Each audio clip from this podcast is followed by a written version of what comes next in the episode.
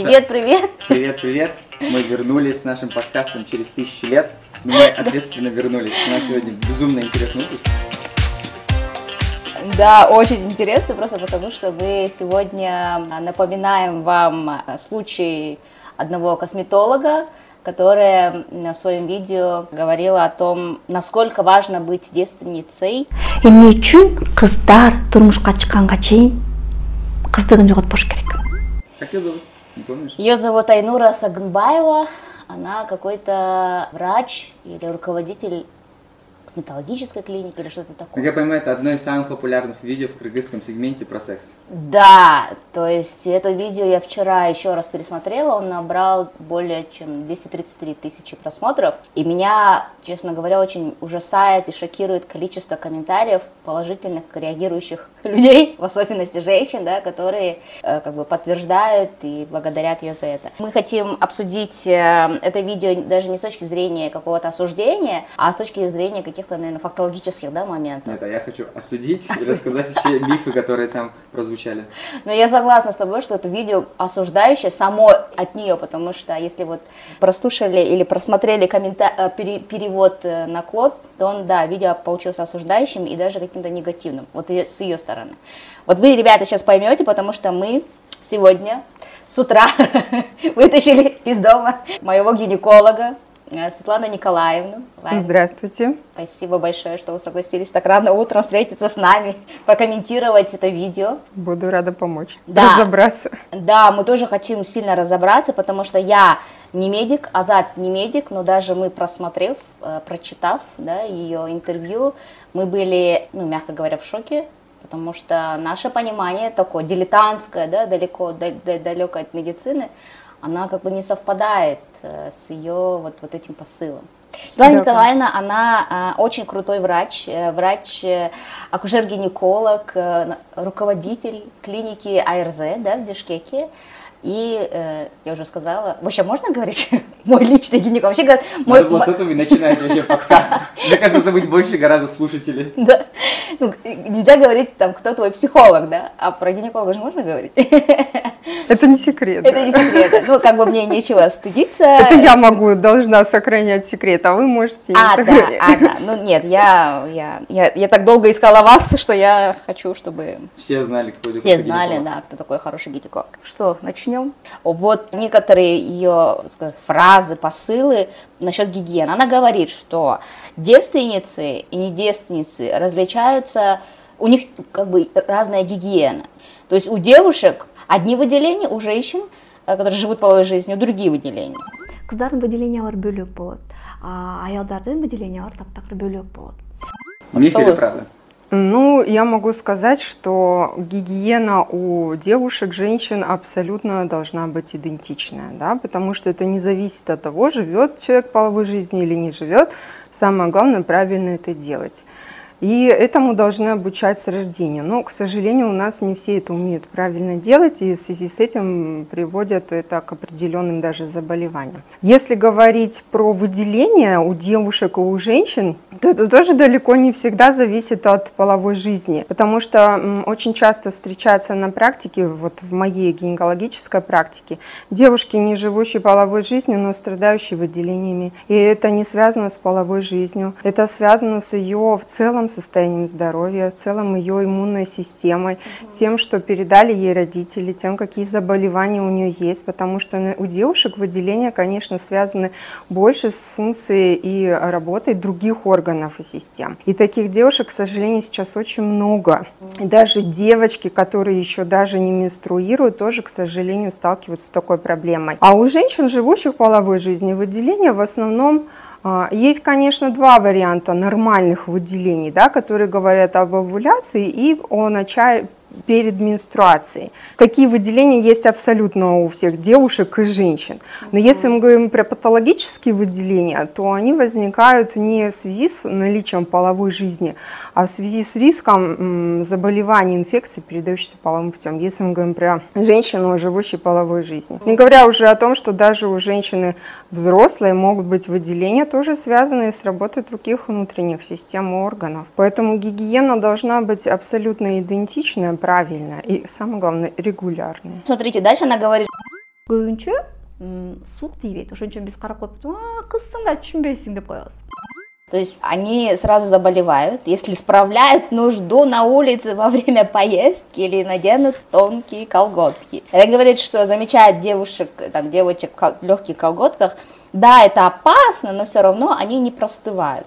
То есть, я не знаю, десятилетний ребенок может в феврале месяце заходить в тонких колготках и нормально, да, а 30-летняя, вообще любая другая девушка, которая живет половой жизнью, ну, то есть, я вот так вот это понимаю. Да, ну, судя по выражениям, видимо, так и предполагается. Ну, я хочу сказать, что вообще девственность это объект а, массового внимания издревле, да, и это повод всегда манипулирования, давления, какого-то воспитания, да, но я хочу сказать, может быть, я кого-то разочарую, особенно те, кто верит в их, в ее мифические сверхъестественные способности, что у нее таких нет.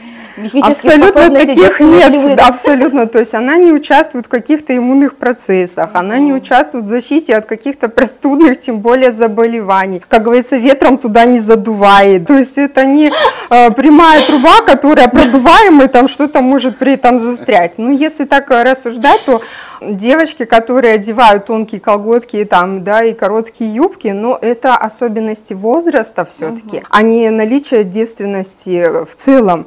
Э, Да, То же самое, что мы можем сказать женщинам, которые, ну, извините, в 30 лет, 40, она не девственница и может носить короткие юбки, и ничем это не будет ей грозить, но это же не так, мы это все прекрасно понимаем. Это зависит все-таки от ресурсов организма, а он, к сожалению, не бесконечный. Да? Если в возрасте нам организм что-то позволяет, то чем старше мы становимся, тем меньше эта возможность проявляется.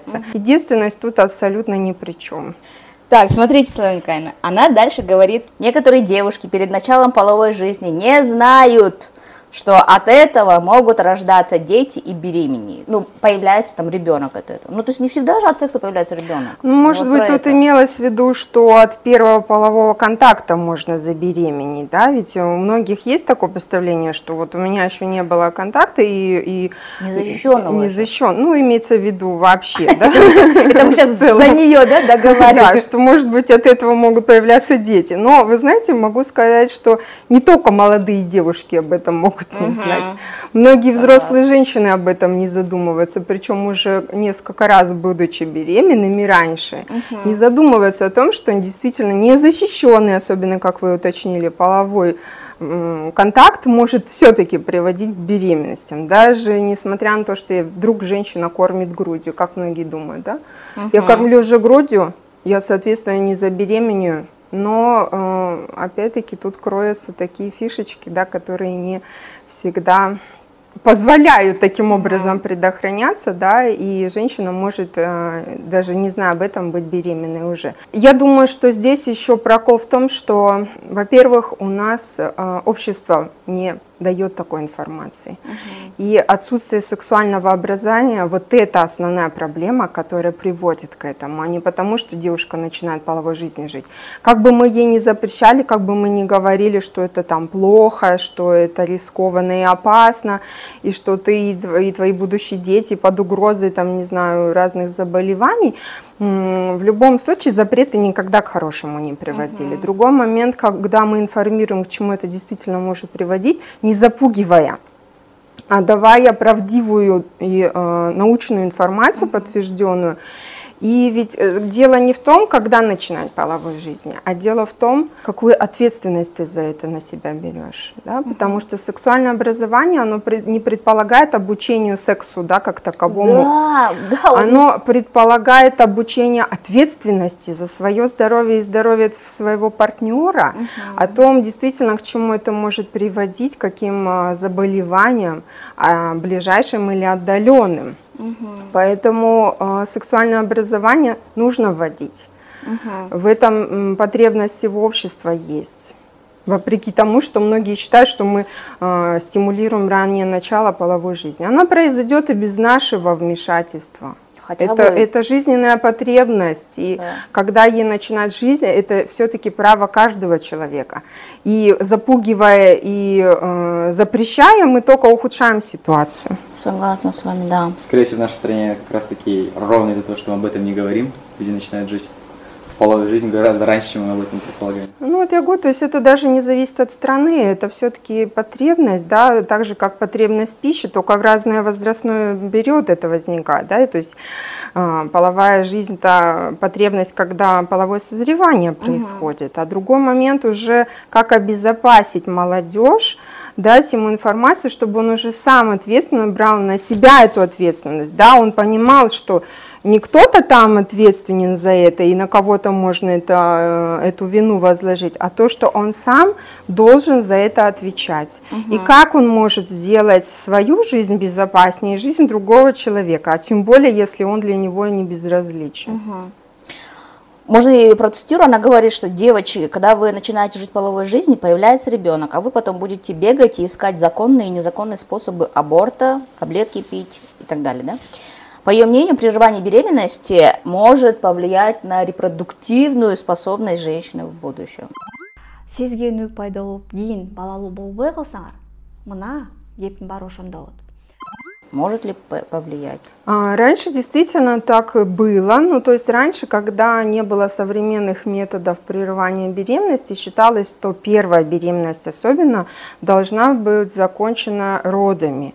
Потому что раньше применялись абсолютно небезопасные методы прерывания беременности, и действительно это очень повышало риски и кровотечений, и воспалений, и послеабортных а, бесплодий, да, и последствий очень серьезных, включая даже летальные исходы, потому что в некоторых случаях даже в самом, в самой процедуре э, женщину теряли. На сегодняшний день есть безопасные методы прерывания, которые даже считаются, что и не только считаются, и подтверждаются данными и опытом нашим, что даже первая беременность, независимо от возраста, прерванная безопасным методом, не агрессивно влияет на последствия ее будущей жизни. Понятное дело, что в любом случае прерывание это определенный риск, да, потому что э, не бывает так, чтобы совсем все прям идеально гладко у всех происходило, потому что нас э, окружают, да, и, и бактерии, вирусы есть везде. В этом случае тоже, особенно если человек, допустим, и до этого определенные заболевания имел, если он не обследовался, э, идет на прерывание, особенно какими-то небезопасными также методами, потому что на сегодняшний день остаются, к сожалению, эти методы, да, А, хоть и в большинстве медицинских учреждений они запрещены, поэтому последствия могут быть. Но если безопасные методы применяться, если все рекомендации выполняться, если доктор обучен и правильно все делает, то риски сводятся к минимуму. И это не влияет в последующем ни на репродуктивную функцию, ни на менструальную функцию э, женщины, и она в последующем опять беременеет и рожает абсолютно здоровых детей. Это я не привлекаю, конечно, к аборту как методу контрацепции, ни в коем случае, потому что, да, аборт – это стресс для организма, но и такой же стресс и выкидыш тоже. Поэтому э, прямо такие все злостные слова в сторону аборта, конечно, на сегодняшний день не надо. Но надо привлекать к выбору метода контрацепции. Лучше предохраняться, лучше, чтобы беременность была желанной, да, и дети рождались желанными. Поэтому подбирать тот метод, который сама женщина хочет, а доктора задача подобрать такой метод, который будет для нее эффективный, безопасный и надежный. Значит, два пункта, которые я тоже хотела, э, чтобы вы прокомментировали. Смотрите, чтобы вы понимали, да, ребята, что видео э, Айнур Саганбаева все равно осуждающая, она, это ее фраза, она говорит, что некоторые умные девушки, умные, знают и пользуются контрацептивами. По ее мнению, э, при приеме противозачаточных таблеток или установке спирали, там все открывается для вирусов и бактерий. Это то, что говорят, трубы. Открываются врата какие-то. Врата для вирусов и бактерий. бирок контрацептивдерди ичип баштаганда же спираль коюп баштаганда тияктын баары ачылат ачылганда вирустарга бактерияларга бүт баарына жол берилгенин түшүнбөйт Да, конечно, в пользу э, гормональных контрацептивов э, я могу сказать больше плюсов. в защиту их, так скажем, да, потому что я как гинеколог и как сама как женщина эти средства контрацепции для меня на первом месте. Uh-huh. В силу того, что научно подтвержденные данные и жизнь подтверждает о том, что они от многих проблем защищают и даже помогают лечить. Если говорить про вирусы и бактерии, то прием оральной контрацепции, наоборот, может этому немножко даже препятствовать. Это связано с тем, что гормональная контрацепция, любые гормоны, а, независимо от формы их применения, они способствуют сгущению цервикальной слизи, то есть слизь, которая находится в канале шейки матки за счет сгущения этой слизи э, затрудняется прохождение вообще каких-либо бактерий из половых, э, то есть из влагалища в полость матки. Mm-hmm. То есть в первую очередь они снижают проницаемость для сперматозоидов, а как мы знаем, именно чаще всего именно с ними разные бактерии проникают. И поэтому снижается вероятность их проникновения. Конечно, это не говорит о том, что да, принимая таблетки, мы полностью защищены. Агрессивные бактерии, вирусы на это не посмотрят, они в любом случае проникнут. Но за счет сгущения все-таки барьер усиливается. Плюс оральные контрацептивы. Э, а вы можете конкретнее перечислить, что подразумеваете под оральным контрацептивом? Да, это я уже прошу прощения, на научные эти пошли. Оральный это значит для приема внутрь, то есть таблетки э, гормональные с целью контрацепции, которые принимаются. А там их очень большое разнообразие, но их основное действие у всех схожее. Отличаются, конечно, по некоторым эффектам, которые мы используем как дополнительные с целью лечения каких-то определенных э, заболеваний или с целью профилактики каких-то определенных заболеваний. Так вот, при приеме любых гормонов, опять-таки, повторюсь, не только оральных, какие плюсы отмечаются? У девушки, у женщины регулируется менструальный цикл даже, то есть в том случае, если они были нерегулярными, они таковыми становятся. Но если они были регулярными, то однозначно ничего не меняется в худшую сторону. Сокращается объем кровопотери, сокращается длительность менструации, то есть это еще и защита от анемии, даже лечение ее как таковой. Это еще э, финансовая э, да, составляющая, когда мы экономим на прокладках или тех же тампонах. Плюс это освобождение своего времени и возможности его планирования. Плюс это обезболивание менструации, потому что очень многие девушки и женщины да, страдают на сегодняшний день да. болезненными месячными, и ни в коем случае нельзя закрывать на это глаза, а прием э, гормональной контрацепции этому препятствует. Плюс это защита и лечение многих гормонзависимых заболеваний. Это кисты придатков, это ну, сложные будут определения, простите, по-другому не могу сказать, гиперплазия эндометрия. Это онкология органов малого таза, матки, яичников и прямой кишки, особенно когда длительность приема составляет 3 года и больше. Это защита от э, нарушений менструального цикла, да? это даже помощь в решении проблем с бесплодием. Хотя многие пытаются навязать гормонам, что они вызывают нарушение менструального цикла или приводят к бесплодию, наоборот, мы их применяем очень часто с целью лечения этих состояний. Поэтому э, и плюс не самое основное, ради чего это все было задето, это практически стопроцентная защита от нежелательной беременности. Ну это, если точно говорить, 99,9% защиты. А одна сотая процента выпадает на э, женщин, которые, и даже девушек, да, потому что мы девушкам тоже назначаем эти препараты, но не с целью контрацепции, конечно. А у женщин это практически стопроцентная защита от нежелательной беременности. И э, а, неэффективность выпадает только на те случаи, когда ведется прием неправильно, то есть пропуски таблеток происходит, или идет сочетание с препаратами, которые снижают эффективность таблеток. То есть это нужно учитывать, это нужно обговаривать с доктором перед началом приема, и даже в последующем, если что-то добавляется, нужно это тоже всегда всем учитывать но а, плюсов у них значительно больше. А, если говорить, что там все открывает, то это тоже, конечно, прям как, как сказка какая-то, сим-сим откройся, да, что все бактерии прям туда с удовольствием бегут. И поэтому, если вот в отношении спирали говорить, да, то В этом какая-то э, суть правды есть, потому Где-то что она права. какая, в какая-то часть правды есть, потому что у спирали усики есть, они всегда остаются во влагалище, да, и если вдруг во влагалище есть какая-то патогенная флора, бактерии, будь то вирусы, то они по усикам всегда ле- легче переберутся в полость матки и выше расположены органы.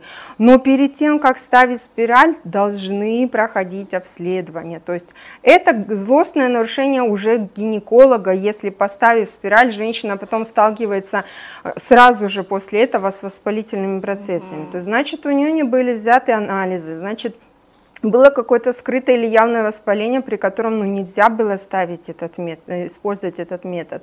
Плюс, конечно, обследуем шейку матки для того, чтобы исключить ее патологии, потому что, опять-таки, при ее наличии спираль может давать э, осложнение этой ситуации. Спасибо большое, Слана Николаевна. Мне кажется, не мне кажется, я более чем уверена, что мои, мои по крайней мере, я за Сомнения? сомнения, да, развеялись, и мы попытались это передать тоже нашим слушателям. У нас есть два заключительных вопроса, которые мы задаем всем своим гостям. Что такое хороший секс? Опять-таки, для каждого свое, да. Но главное – это удовольствие от общения с другим человеком. Николаевна, а что нужно для хорошего секса? Я думаю, в первую очередь, доверие. Обсуждение. Потому что мы не телепаты, мы не понимаем, что другому, мы даже свои-то желания не всегда знаем, не говоря уже о другом человеке, да. И самая большая ошибка, мне кажется, в сексе, это когда мы скрываем от партнера свои желания, свои недовольства какие-то, да, предпочтения. Когда это все обсуждается, вероятности достижения хорошего секса всегда больше. Круто! Спасибо вам большое. Спасибо, Спасибо большое. вам, очень было приятно Было пообщаться. очень информативно. Очень информативно, очень Я рада рада, была вас если, видеть. если было вам чуть такая. полезно, я очень Да, рада. Вы были супер полезны. Спасибо Да, большое. Спасибо. Спасибо большое. Счастливо Все, вам. ребята, пока-пока. Будьте здоровы. Наслаждайся. и предохраняйся.